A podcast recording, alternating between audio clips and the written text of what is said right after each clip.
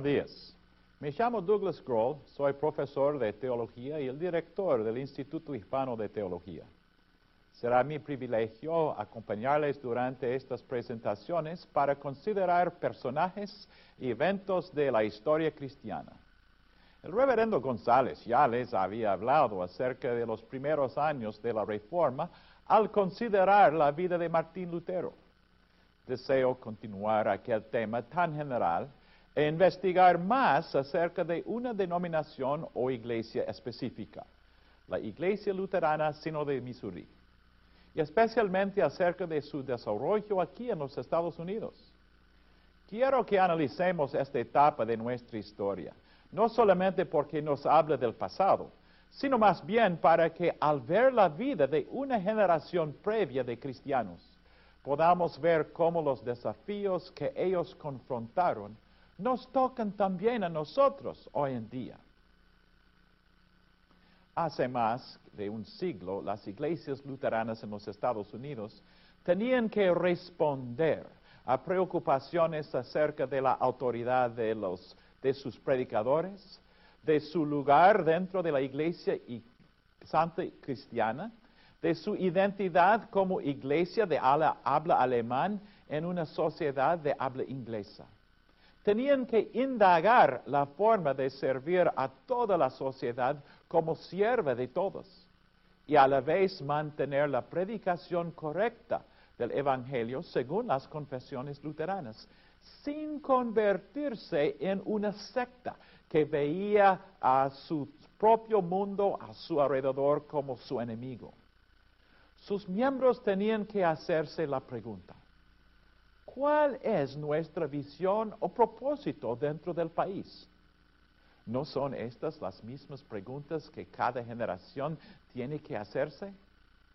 Sinceramente, mi oración es que al contestar estas preguntas con un claro entendimiento del pasado, podamos ver nuevos horizontes para entender nuestras vidas y ministerios.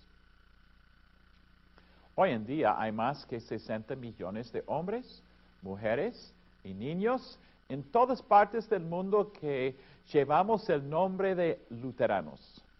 Vivimos en Europa, las Américas, Australia, Asia y África.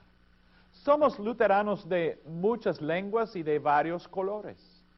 Adoramos a Dios en muchos estilos, en algunos casos en sitios muy humildes en otras situaciones alabamos en templos grandes con muchos adornos. A través de los tiempos no hemos podido ponernos completamente de acuerdo acerca de los aspectos de nuestra historia ni de nuestras enseñanzas. A veces han habido discordias muy desagradables. Sin embargo, continuamos dentro de un panorama grande llamado luteranismo. No puedo contarles toda la historia de todos los grupos o denominaciones luteranas. Sin embargo, quiero que cada uno de ustedes sepa algo de la historia del Sínodo Missouri. Esta palabra, nosotros los luteranos, es decir, la palabra sínodo, la usamos para identificar una organización compuesta de congregaciones y personas que caminan juntas como un cuerpo cristiano con una historia, un enfoque y una doctrina particular. Nos hemos organizado como grupo cristiano específicamente con dos propósitos. Número uno, fortalecernos unos a otros en la fe en Jesucristo con el fin de que la palabra de Dios sea proclamada con sencillez y claridad para que todo el mundo tenga la posibilidad de llegar a tener fe en Jesucristo y camine con Él. Y número dos, llevar las buenas nuevas a otros. Dar testimonio de la fe con el fin de que siempre hayan más cristianos que a su vez disipulen a más personas. Así, contemplamos a la iglesia como un cuerpo viviente leal a la verdad del contenido del Evangelio y a la vez como testigo del Evangelio al mundo. Sí, mis amigos, la, la lealtad al Evangelio y el testimonio del mundo por medio de la misión han sido siempre el doble enfoque de nuestra fe y de nuestro sínodo. En este capítulo quiero hablar de la historia de nuestra denominación a la luz de, dos hombres de nuestra época temprana, quienes encarnaron en sus ministerios estos dos temas. La defensa del Evangelio por medio de la predicación y la enseñanza correctas y la expansión del Evangelio más allá de nosotros por medio de la proclamación celosa de la palabra de Dios. El primer hombre que consideraremos es el doctor C. F. G. Walter, uno de los teólogos más destacados del siglo pasado. Sobresalió como maestro y teólogo capaz de explicar el Evangelio al pueblo inmigrante en tierras nuevas de tal forma que le fue posible organizarse y crecer mientras que mantenía la confesión de la fe cristiana de una manera completamente fiel a las Sagradas Escrituras. También destacaremos a otra figura tan importante en la historia del sínodo, el reverendo Federico Winiken, padre del movimiento misionero del Sino de Missouri.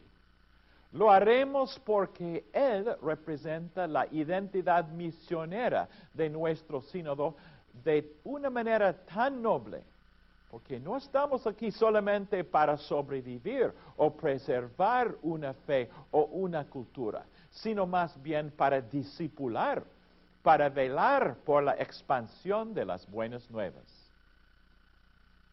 Esta alcanzar otras culturas fue la meta de Winnicott. Quiero agradecer la colaboración prestada por el doctor Carl Barth, presidente eméritos del Seminario Concordia de San Luis, Missouri, y narrador del video preparado por el sínodo en 1997 para ayudar a nuestras congregaciones en su celebración de, los 150 años su aniversario. Otros historiadores le ayudarán al doctor Barth a entender nuestra historia. Para que podamos entender la historia del sínodo en los Estados Unidos y su obra misionera alrededor del mundo, es importante que entendamos el porqué de la migración de Europa durante el siglo pasado. Para cumplir tal tarea tenemos que mirar hacia atrás varios siglos. Tenemos que tratar de contestar la pregunta, ¿por qué vinieron a los Estados Unidos aquellos alemanes en 1838? Daremos principio con lo que se considera el corazón de lo que es ser luterano. A nosotros nos importa el Evangelio. A nosotros nos importa. Y a ellos les importaba el Evangelio hace 150 años. Fueron fieles a las buenas nuevas, aún en medio de la persecución. Comenzaremos nuestra historia visitando de nuevo la historia de Martín Lutero. Hubo un vacío grande en la vida de Martín Lutero. A pesar de su formación como sacerdote de la Orden de los Agustinos, sentía agudamente su naturaleza pecaminosa y se desesperaba por su propia salvación. No podía creer que Dios lo amara o que él pudiera amar a Dios suficientemente. Sentía tanto el peso de sus pecados que concluyó que no había manera de que él pudiera encontrar a un Dios amante. Tal realidad lo deprimió y lo movió a castigarse a sí mismo porque había sido convencido de que quizás pudiera ganarse la misericordia de Dios hiriéndose o imponiéndose castigos corporales. Además, Lutero no se sentía cómodo cuando su iglesia veneraba lo que se decía eran reliquias de la época de los santos en los tiempos de la Biblia, Aún más, se inquietó mucho ante la práctica de la iglesia de vender lo que la gente pensaba era el perdón de los pecados. La iglesia engañaba al pueblo con la venta de indulgencias, dándole un sentido de seguridad acerca de su salvación que era en realidad verdaderamente falso, llevándolo ciegamente a su destrucción. Su búsqueda de paz lo llevó por fin a encontrar una respuesta en las palabras de San Pablo en Romanos 1, 16 y 17. Porque no me avergüenzo del Evangelio, porque es poder de Dios para salvación a todo aquel que cree, al judío primeramente y también al griego porque en el Evangelio la justicia de Dios se revela por fe y para fe, como está escrito. Mas el justo por la fe vivirá. Justicia, fe y escrituras. Estas palabras fueron para Lutero las llaves para entender la fe cristiana. La salvación no se ganaba por las buenas obras de los hombres o por las indulgencias de los papas. La salvación ya se había logrado por la vida, el sufrimiento y la muerte de nuestro Señor Jesucristo, quien ofrece la vida celestial a todos los quienes vienen a Él por medio de la fe. Todo esto se nos revela a nosotros en las palabras inspiradas por Dios en las Sagradas Escrituras son las buenas nuevas, el Evangelio de Jesucristo. En el justo por la fe vivirá, Lutero logró conocer a su Señor y Salvador Jesucristo. Desde ese momento fue otra persona. Él quiso que aquel mensaje, el mensaje de que uno es justificado por la fe, sea proclamado por la iglesia en todas partes. También insistió que las enmiendas a las que era objeto el Evangelio en aquellos tiempos solo lo vaciaban de su verdadero contenido. En la esperanza de que pudiera provocar un debate con el fin de que la iglesia corrigiera sus errores, Lutero postuló 95 tesis y las puso en la puerta de la iglesia en Wittenberg, Alemania, en 1517. En vez de reforma, esta acción provocó una tempestad de fuego. El Papa León X excomulgó a Martín Lutero. Lutero respondió quemando públicamente la bula del Papa.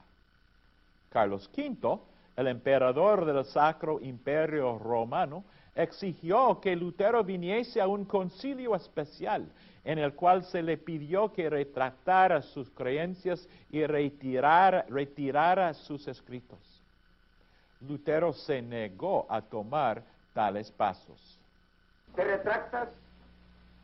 ¿Sí o no? Me piden una respuesta. Él aquí. Solo que me convenzan por medio de la Biblia y no por papas y concilios que a menudo se contradicen entre ellos. Mientras no me convenzan de que hago mal, estoy obligado a creer en los textos de la Biblia. Mi conciencia es cautiva de la palabra de Dios. Ir contra la conciencia no es bueno, ni es justo. Por eso yo no puedo y no quiero retractarme. He dicho.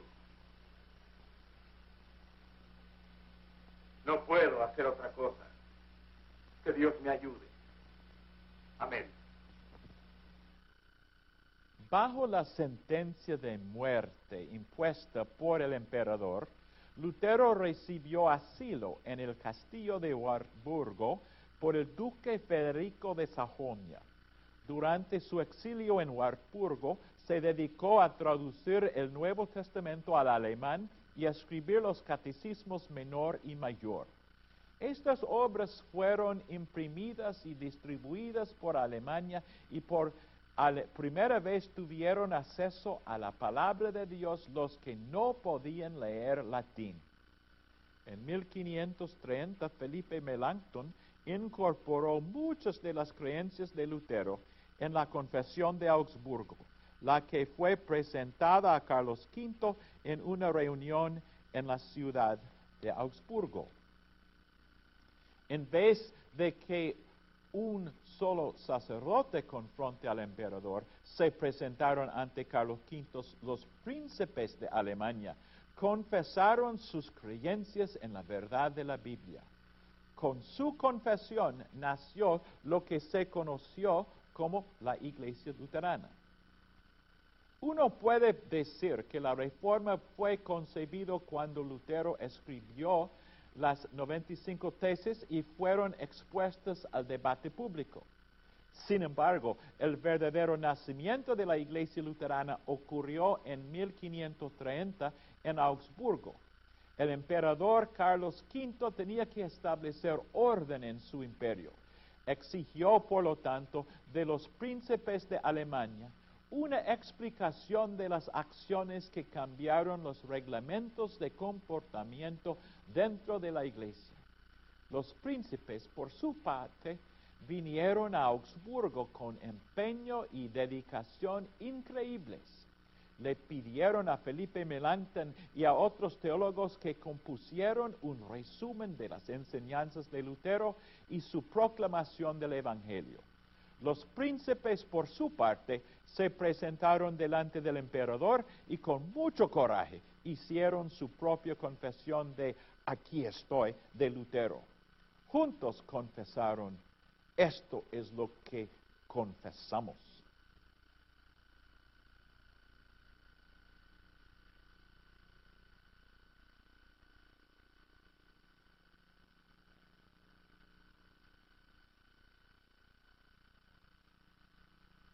Se terminaría la historia de una manera perfecta si les pudiera decir que las iglesias luteranas en Alemania crecieron y florecieron sin problemas adicionales y que el Evangelio se extendió en toda Europa debido a la confesión de los príncipes.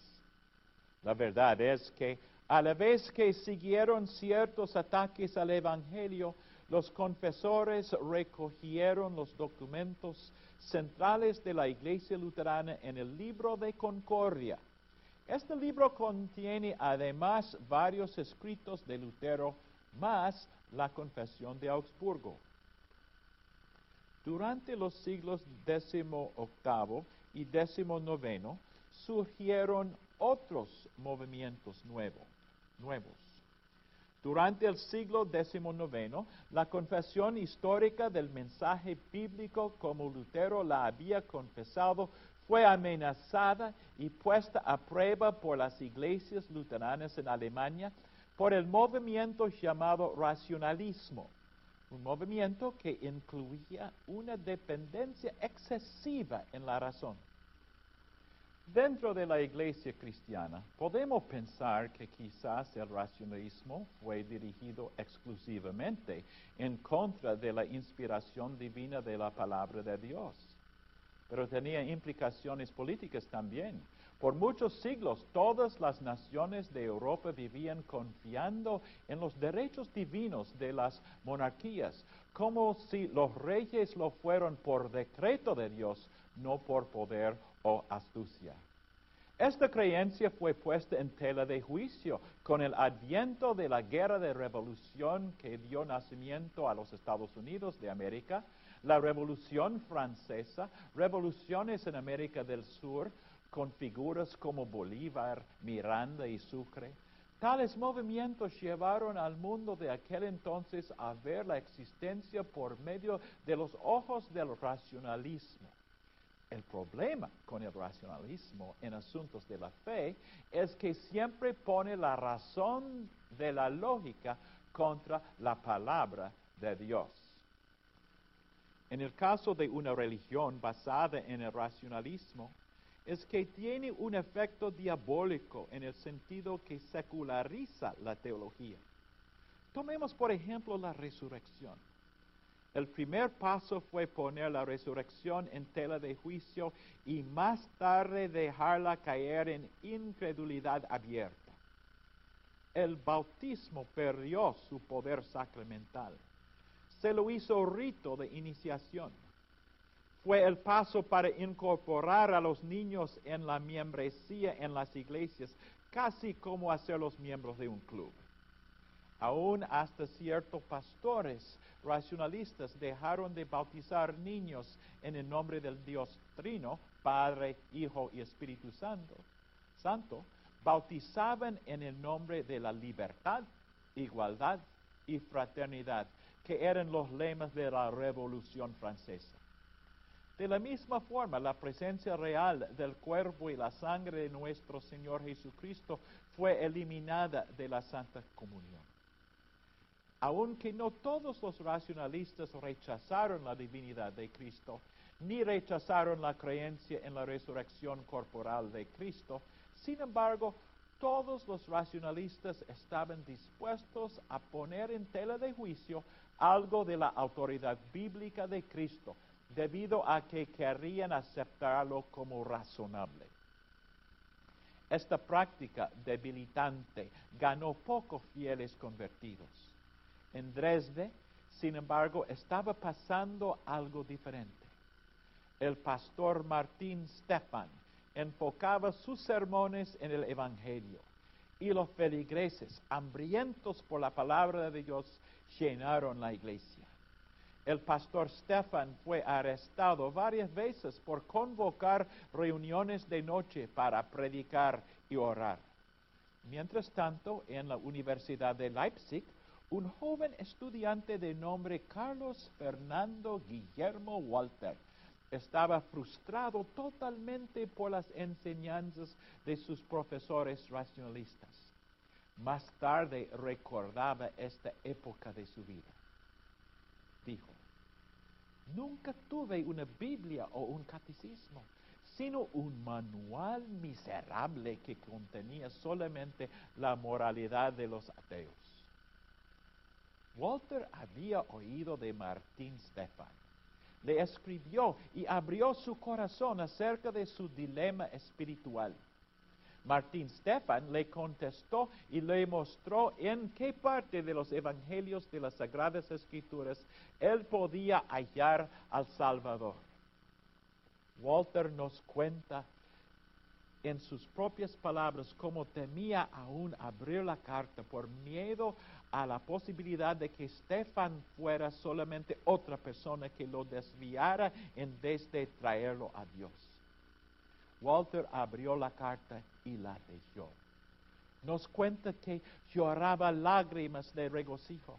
Se habían ido las lágrimas de la desesperación y ahora estaba yo llorando por la alegría de haber sido sacado de la profundidad del infierno y llevado a los cielos debido a la seguridad de que nuestro Señor Jesucristo era su Salvador y no simplemente otro héroe fracasado del pasado. Mientras tanto, otros luteranos confesionales sufrían otras pruebas. El rey Federico Guillermo III decretó que la iglesia reformada de la cual él era miembro, debiera unirse con las iglesias luteranas en una nueva denominación llamada Unión Prusiana. De nuevo, otros estaban atacando las verdades bíblicas. Los pastores luteranos que se negaron a usar los ritos oficiales ordenados por el Estado perdiendo sus puestos. Muchos pastores formaron lo que se llamó iglesias libres sus miembros se llamaban luteranos viejos o luteranos confesionales. Los luteranos se oponían a la ley que obligaba a todos los niños a recibir su educación en las escuelas estatales, porque se regían por un plan de estudio que incluía la doctrina unionista. Como sabemos, en el siglo XIX había otras opciones una persona podía emigrar a lejanas tierras. Australia atraía mucha gente y las tierras de Norteamérica les ofrecía un nuevo comienzo a personas con serios problemas económicos. Además, se le ofrecía una salida a las personas temerosas del servicio militar obligatorio en el ejército prusiano. Norteamérica ofrecía nuevas oportunidades a los deseosos de confesar su fe sin represalias a personas que de veras querían ser luteranos y a la vez escaparse de la tiranía del rey de Prusia. Hemos llegado al día en la historia en el cual los líderes de lo que iba a ser el sínodo de Missouri estaban listos para salir de Alemania. Para que podamos entender sus acciones, voy a llevarles al seminario Concordia en San Luis, Missouri. Sin duda es un sitio que vale la pena visitar. Bienvenidos a las instalaciones de Concordia Seminary aquí en St. Louis. Estamos por entrar lo que se llama el Centro o el Instituto de Estudios Históricos del Sínodo de Missouri, Concordia Historical Institute. En realidad, este centro es el sitio donde se preservan los récords, todos los artefactos históricos, mapas, ah, historias, listas de congregaciones, de muchísimas congregaciones y, los récords oficiales de nuestro sínodo. En realidad, ah, estoy aquí hoy para invitarles a entrar a ver uno de los artefactos y también uno de los mapas que reflejan y nos va a instruir en cuanto a la historia de nuestro sínodo. Bienvenido de nuevo al Museo del Instituto de Historia de Concordia en las instalaciones de Concordia Seminary en St. Louis. Estamos aquí en una parte del museo que se dedica a la historia de la migración o la inmigración de los fundadores de la Iglesia Luterana Sino de Missouri, aquí en los Estados Unidos. En realidad, tenemos que decir que los luteranos de nuestro sínodo no fueron los primeros luteranos en los Estados Unidos. Los suecos llegaron a New York, a lo que hoy en día es la isla de Manhattan, eh, hace un siglo, aún más que un siglo antes de la llegada de los primeros luteranos a Missouri. Incluso eh, los luteranos originales que llegaron en los años 1730, 1740, 1750 a New York y a Pennsylvania formaron en realidad los primeros sínodos luteranos. Incluso hoy en día, cuando en inglés hablamos de los Pennsylvania Dutch, en realidad lo que estamos hablando son Deutsche gente de Pennsylvania luteranos. Eh, el fundador, o vamos a decir en un sentido, uno de los grandes líderes de los luteranos en la época de la colonia de, de los Estados Unidos fue Henry Melchior Muhlenberg quien tenía un gran empeño en unir luteranos aquí en las primeras colonias de Pennsylvania, New York, las Carolinas, es decir, hubo luteranos aquí temprano, antes de la Declaración de Independencia de 1776. Lo que nos interesa a nosotros, sin embargo, en nuestro curso es la historia de lo que llamamos hoy en día el Sino de Missouri. Y en realidad tenemos que pensar que tenemos un gran deber en nuestra historia a dos enfoques en la historia. Un enfoque es de, del interés confesional. Como habíamos hablado antes, hubo en Europa durante la época del iluminismo o eh, el periodo de raciocinio, eh, racionalismo, hubo surgiendo de eso un deseo de parte de cristianos confesionales a decir, nosotros no somos esclavos de un concepto de la religión que es básicamente solamente un tipo de humanismo. No, nosotros somos luteranos de confesión y creemos que Jesucristo vino para sufrir y morir para que nosotros tengamos la confesión de nuestra fe según las confesiones luteranas. Uno de los grupos fue un grupo de Sajonia en Alemania, que es este sector aquí, y ellos salieron bajo el liderazgo, de Martin Steffen en 1838 y salieron de Europa y llegaron, cruzaron el Atlántico y llegaron a New Orleans, Nueva Orleans, y por el año 1839 habían llegado aquí a, San Luis después de haber subido por el río Mississippi. Dentro de pocos meses habían salido de San Luis y de nuevo habían movido unos 100 millas hacia el sur, a una área que hoy en día se llama Perry County, Missouri. Pero en realidad su primer punto de contacto aquí en Missouri fue eh, en San Luis. Y es allí donde por fin, vamos a decir, el liderazgo del sínodo, después de haber pasado unos años aquí en el sur de Missouri, más y más comenzaron de mover hacia la ciudad fronteriza, en un sentido San Luis. Este grupo venía porque se sentía perseguido. No era un grupo que necesariamente venía para buscar mejor trabajo o mejor tierra. Ellos venían de una cultura relativamente alta. Y ellos vinieron porque se sentían perseguidos, porque el gobierno no quiso permitirles dar testimonio de su fe y adorar a Dios según sus confesiones luteranas. Después de Pastor uh, Stefan había sido removido de su puesto, el obispo Stefan, entonces el primer presidente o el gran líder que salió de ese grupo era Carl Ferdinand Walther y estaremos hablando más de él en el transcurso de este video. Walter y el grupo de Sajonia, en un sentido, ponen una ancla en el sino de Missouri en su enfoque confesional para proteger la fe, para sostener la fe, para defender la fe.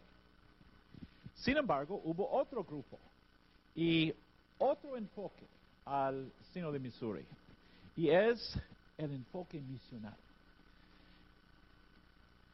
En 1838 otro hombre vino a los Estados Unidos, se llamaba um, Friedrich Winniken, y él llegó aquí a los Estados Unidos, a New York, a Baltimore, y entonces él, dentro de poco tiempo, andaba haciendo obra misional en Ohio, en Michigan y en Indiana. Y él tenía como su empeño traer el Evangelio a, a, personas, especialmente a los otros inmigrantes luteranos, quienes no habían venido con una idea tan idealista de resistir la maldad o con una idea tan idealista de defender la fe, muchos de los alemanes que venían en estas inmigraciones, más o menos 1840, 1850, 1860, venían porque querían trabajar, querían ganar una vida mejor, querían entrar en el sector eh, industrial, aquí en las ciudades emergentes como eh, New York, Pittsburgh, Philadelphia, ah, todas las ciudades nuevas que se estaban abriendo aquí y venían con y casi perdiendo su fe porque no habían pastores, no tenían la oportunidad de tomar la Santa Cena, sus niños no fueron bautizados y Winnicott se preocupaba por esta gente.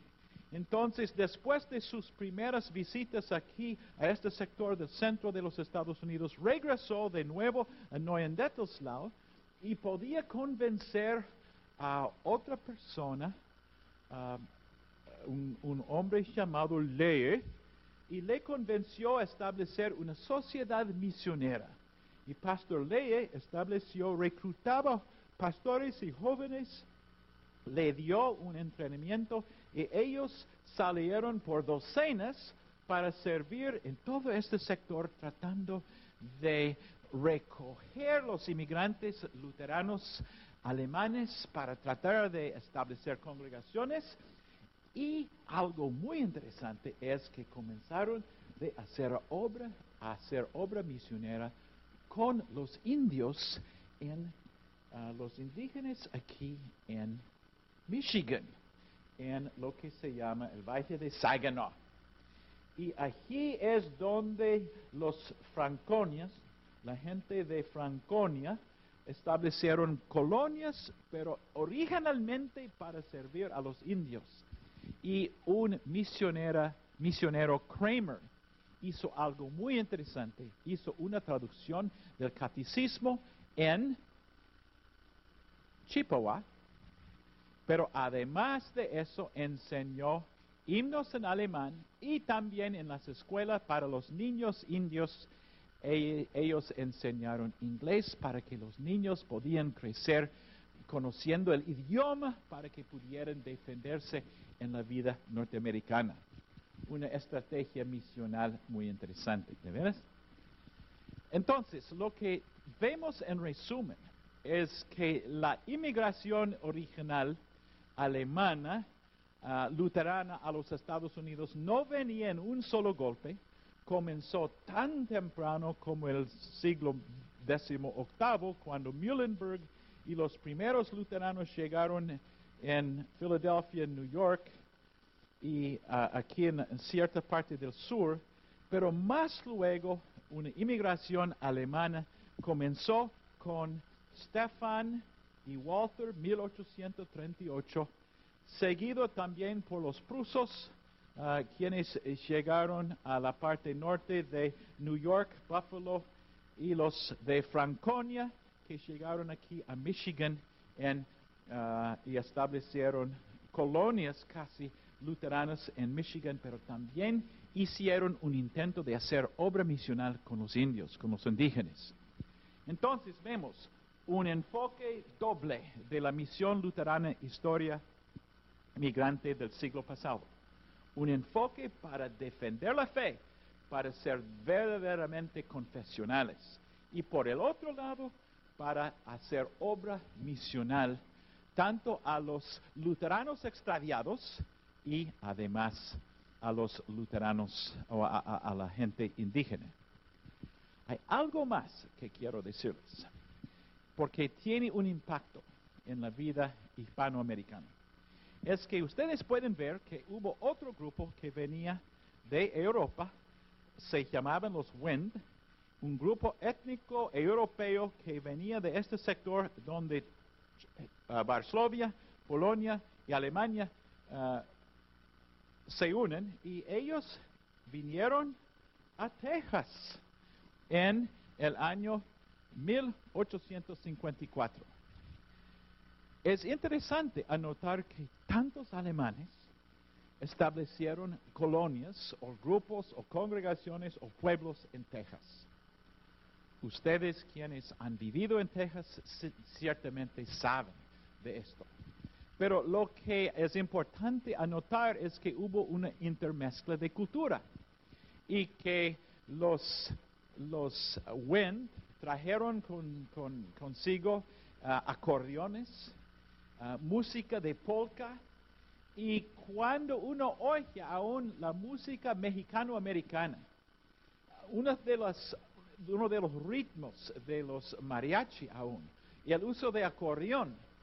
Eso muestra, es un reflejo de cómo los ah, alemanes y los eh, mexicanos, mexicanos americanos, influyeron uno al otro en su cultura. Pero por lo menos podemos ver que aún esto fue una parte de una cultura y inmigración luterana a los Estados Unidos. En el año 1838, Juan Grabau, un pastor de la ciudad de Erfurt, que había sido preso dos veces debido a sus creencias, llevó un grupo de luteranos prusianos a los Estados Unidos con el fin de establecerse en Nueva York, Buffalo y Wisconsin. Poco tiempo después fue seguido por un grupo de sajones guiados por Martín Stefan y C. F. G. Walter. Los sajones iban a establecerse en San Luis y en el sector del condado de Perry, en Missouri, bajo la dirección de Martín Stefan. Un grupo de 700 luteranos sajones abordaron cinco buques pequeños en noviembre de 1838 rumbo a los Estados Unidos con el anhelo de tener la libertad para adorar a Dios como les parecía bien. Cuatro de aquellos barcos llegaron sanos y salvos. El Amalia, el barco más pequeño, desapareció en el mar con 57 personas. La vida fue difícil para los demás viajeros. Muchos sufrían mareos por el mar u otras enfermedades. Fallecieron el hijo de dos años de la familia Marbach y el hijo de tres años de los Seller. A pesar de las tempestades, pruebas duras y aún tragedias, aquellos viajeros tenían esperanza. Se veía todos los días el profesor Johann Winte dando clases a los niños en el barco La República junto con los otros candidatos al ministerio público. Uno podía escuchar la esperanza en el canto de los himnos de Navidad. Después de ocho largas semanas en el mar, por fin llegaron a Nueva Orleans en enero de 1839. En la primavera, en la primavera subieron el río Mississippi por barco hasta San Luis. Bajaron de sus barcos precisamente a pocos metros de distancia de este sitio, dejando todas sus tragedias en el pasado, comenzaban una aventura nueva. El Instituto Histórico tiene elementos y fotos excelentes que nos pueden ayudar a entender la naturaleza vibrante de San Luis hace 150 años. Aún tiene una réplica del barco Selma que trajo a Stefan, Walter y los otros sajones a San Luis. De nuevo estamos en el museo del Instituto Histórico de Concordia, aquí en las instalaciones de Concordia Seminary en St. Louis. Estoy aquí delante de una réplica de un barco del río del Mississippi que se ha construido para ayudar a los luteranos del seno de Missouri a recordar algo de su historia. Como había mencionado antes, el grupo de luteranos de Sajonia llegaron o salieron ah, de Sajonia en 1838 y llegaron en 1839, eh, por fin subieron por el río Mississippi en un barco llamado el Selma y llegaron a San Luis en 1839. Y de esta ciudad en San Luis tenían que salir para otro sitio unos 100 millas hacia el sur de San Luis. Pero quisimos subrayar la naturaleza rústica de lo que debía haber sido para ser un inmigrante aquel entonces. No llegaron por avión, ni era nada de lujo. Llegaron y los, los sajones que llegaron habían venido de ciudades industriales o semi-industriales y ellos iban a tener que salir dejando sus ah, ropas finas para ir rumbo al sur de San Luis para que tuviesen que hacer casi una colonia. Y se convirtieron en agricultores y comenzaron de formar su congregación confesional en, ah, en Perry County de Missouri. Cuando los sajones llegaron, San Luis ya había llegado a ser una ciudad ribereña de renombre. La puerta hacia el oeste era el título que mejor describía la ciudad. Se les ofreció hospitalidad a los recién llegados. Una congregación de anglicanos abrió su iglesia con el fin de que los luteranos pudieran celebrar sus cultos. Muchos inmigrantes hallaron trabajo permanente en la ciudad y decidieron establecer sus hogares aquí mismo. Sin embargo, después de dos meses, la mayoría de los inmigrantes se trasladaron al condado de Perry, alrededor de 120 millas o aproximadamente 200 kilómetros de San Luis. Aquí el primer obispo elegido por el grupo, Stefan, en realidad fue elegido obispo durante el viaje, compró 4.475 acres para proveer la base económica de la colonia. Viajaron de nuevo en un barco a remolque, al cual pueblo poco tiempo después le dieron el nombre de Wittenberg, Missouri. Establecieron otras comunidades nuevas en sitios que llamaron Dresde, Altenberg y Front. Tenían que cortar los bosques para demarcar sus campos y construir sus granjas. Durante el primer año hubo escasez de comestibles, medicinas y dinero.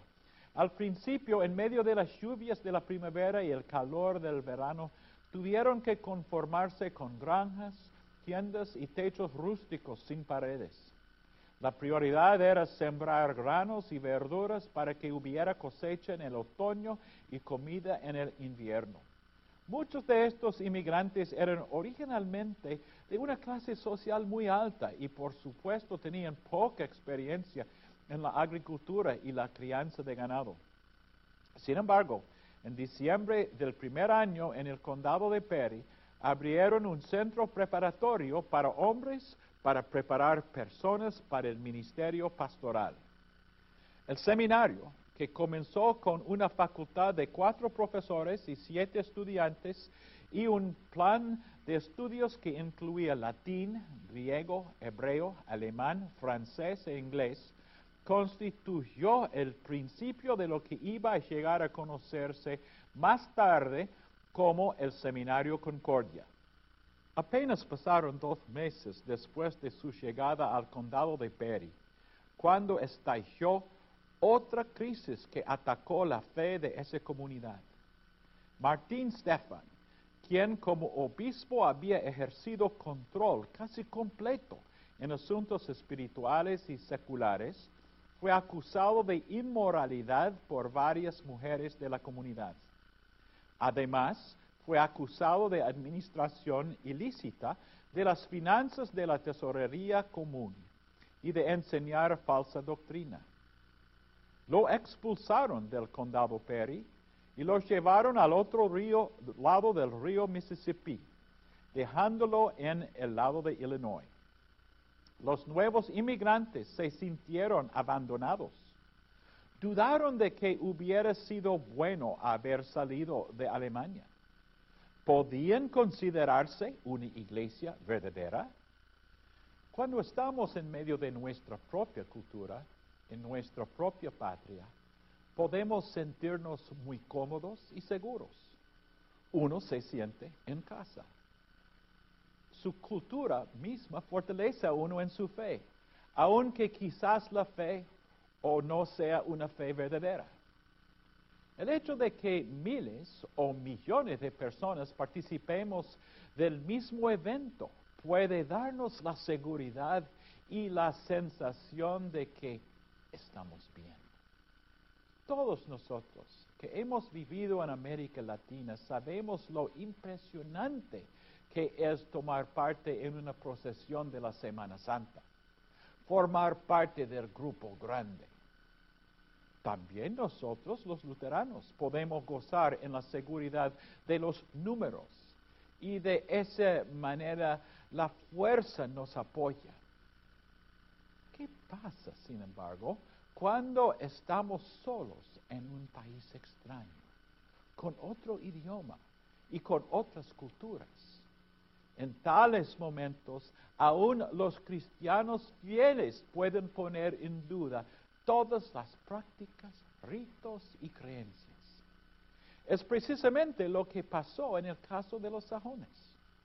Los solitarios colonos se hicieron la pregunta, ¿de veras somos la iglesia? Si nosotros entrenamos a nuestros pastores y los ordenamos, ¿son de veras pastores? ¿Tienen la autoridad de la Santa Iglesia Apostólica? En abril de 1841, el doctor C. F. G. Walter desafió a debate público al abogado Adolfo Marbach en el rústico seminario. Iban a debatir la doctrina de la iglesia. Walter insistía que, según las palabras de Cristo, donde dos o tres se reunían en el nombre de Cristo, allí Él estaba presente. En oposición, Marbach insistía que no se podía considerar al grupo sajón como iglesia, sino más bien como pandilla acéfala que en realidad debería regresar a Alemania. Walter pudo convencer a los colonos que a pesar de todo lo que les había pasado debido a Stefan, todavía podían considerarse una iglesia. Los pastores poseían la autoridad del oficio de las llaves y el derecho de consagrar la Santa Cena y administrar el bautismo y pronunciar la absolución. La posición de Walter ganó el debate. Aún Marbach aceptó la posición de Walter. Fue restituida la confianza y renació la esperanza en el condado de Perry el doctor Walter hizo otra contribución a la comunión luterana en el siglo pasado. Insistió que todos los pastores y maestros del sínodo pudiesen distinguir entre la ley y el evangelio. Walter, en su tiempo, como nosotros en el nuestro, supo que había muchos cristianos sinceros que querían convertir las buenas noticias del Evangelio, el perdón ganado por Cristo, en una forma de ley que ponía peso adicional en la conciencia del cristiano. Pensó en el tema por muchos años. Aún escribió sobre él. Durante el invierno de los años 1884 y 1885, dio una serie de charlas para sus estudiantes y colegas en el Seminario Concordia. Quiero leerles unos párrafos de la tesis décimo sexto. Tesis décimo sexto. En duodécimo lugar, no se divide bien la palabra de Dios cuando se predica como si el mero abandono de ciertos vicios y la ejecución de ciertas obras y la práctica de virtudes constituyeran una verdadera conversión. Se trata de una tesis muy importante pues se refiere a la más grosera mezcla de ley y evangelio. Desdichado el predicador que se exprese de modo tal que el oyente saque la conclusión de que al dejar de robar o hurtar ya es buen cristiano y que poco a poco irá superando sus defectos. Así se hace del Evangelio una ley, porque se hace de la conversión una obra cuando en realidad solamente puede efectuarse por medio del Evangelio al producir éste en el hombre una fe viviente. Cuando oímos estas palabras de Walter y pensamos en tanta predicación que se oye en América Latina, que exige que estemos sin pecado antes de poder recibir el perdón, vemos cómo aún hoy en día la predicación y el enfoque bíblico de Walter tienen relevancia.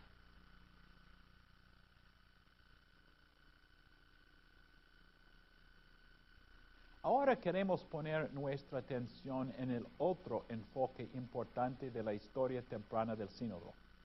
Me refiero al enfoque misional.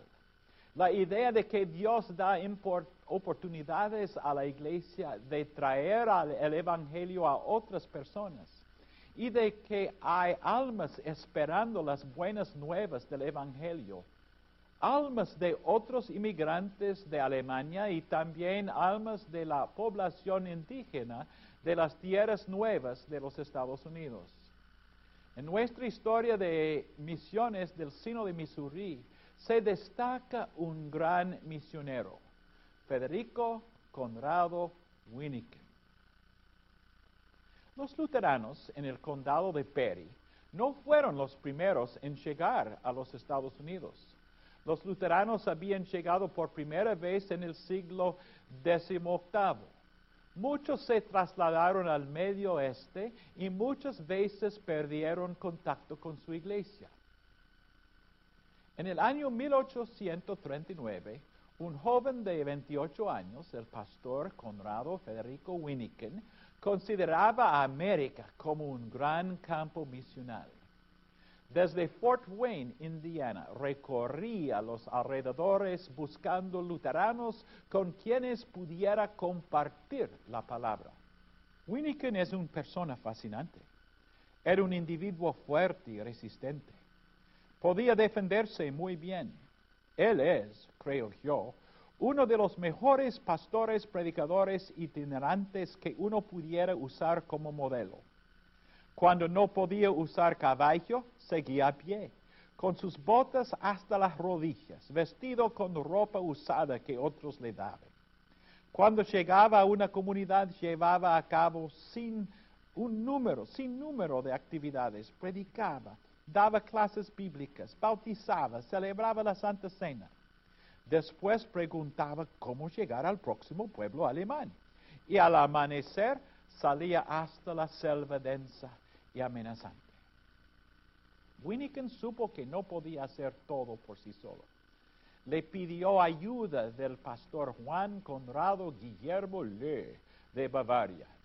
A pesar de que Le nunca llegó a visitar los Estados Unidos para ver los resultados de su trabajo, su afán por las misiones cambiaría la naturaleza y la estructura de las iglesias luteranas en los Estados Unidos dramáticamente.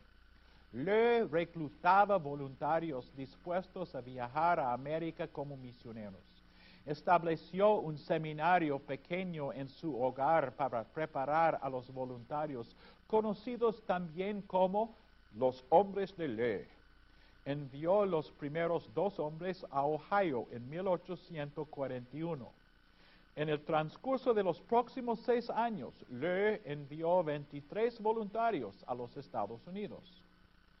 Para poder continuar el programa de preparación que había empezado, Le estableció una escuela de teología en Fort Wayne con uno de sus voluntarios, Guillermo Siller, como rector. El seminario Concordia sigue sirviendo a la iglesia luterana sino de Missouri hasta el día de hoy. En 1845, con la ayuda de Le, otro grupo de inmigrantes de la provincia de Franconia de Bavaria salió rumbo a Michigan con el fin de evangelizar a los indios Chippewa. La estrategia era que ese grupo estableciera una colonia que diera el apoyo necesario a los esfuerzos misioneros, a la vez que sería un modelo de vida cristiana. El grupo de colonizadores incluía 15 personas con el pastor Federico Augusto Kramer y un laico, Lorenzo Lazel. Compraron una parcela de terrenos de 640 acres al sureste de Saginaw, a la cual más tarde dieron el nombre Frankenmuth, que significa el coraje de los de Franconia.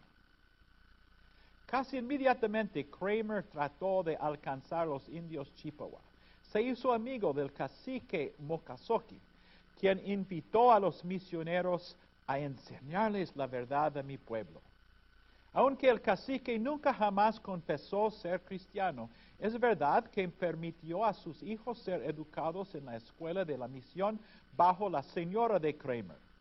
En 1847, el pastor Eduardo Bayerlein, quien en ese entonces vivía en un pueblo chippewa, llegó a trabajar con el pastor Kramer. Fue Bayerlein quien tradujo el Catecismo Menor de Lutero en el idioma de los Chippewa. Dos años después de la fundación de Frankenmuth, otros 22 familias llegaron y establecieron una colonia llamada Frankentrost, que significa la consolación de los de Franconia. Más tarde, en el año 1848, llegó otro grupo para establecer aún otra colonia. Fundaron su pueblo y lo llamaron Frankenlust que significa el deseo de los de Franconia. En 1850 llegó otro grupo más de franconios y establecieron otro pueblo, Frankenhilf, la ayuda de los de Franconia. Al llegar esta gente que sabían organizar sus campos, llegaron a la conclusión de que las condiciones para agricultura eran muy, pero muy buenas. La vida era duro, dura, pero la tierra buena. Y una vez que tumbaron unos bosques, iban a poder cultivar y tener unas cosechas excelentes.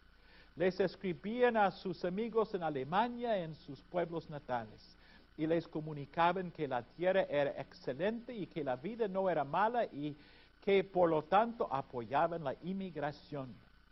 Cada nueva comunidad trajo a su pastor consigo llegaron desde las mismas regiones de origen de los propios colonizadores de Frankenmuth.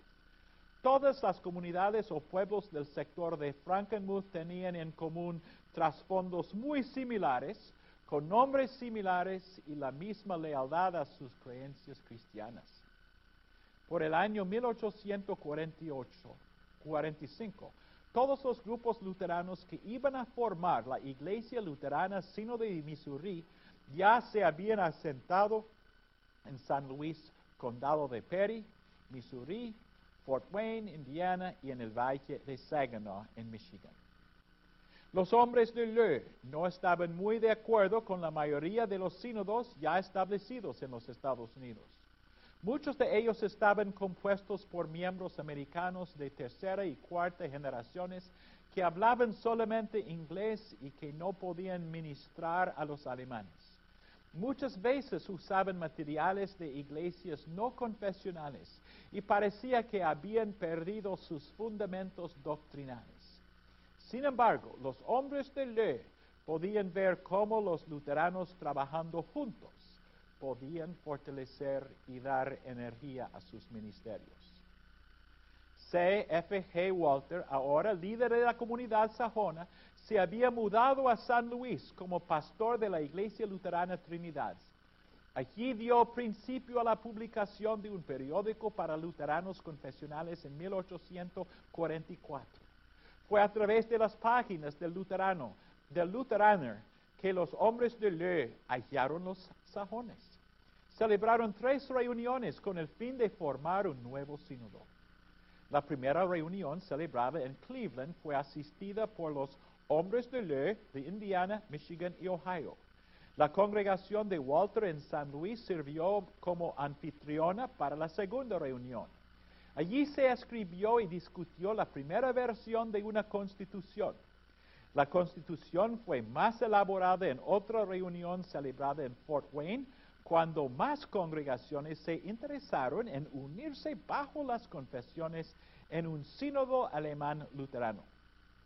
Por fin, el, por fin, el día 25 de abril de 1847, se dio principio en Chicago a una reunión en la primera iglesia luterana San Pablo que tuviera como resultado la organización de un nuevo sínodo.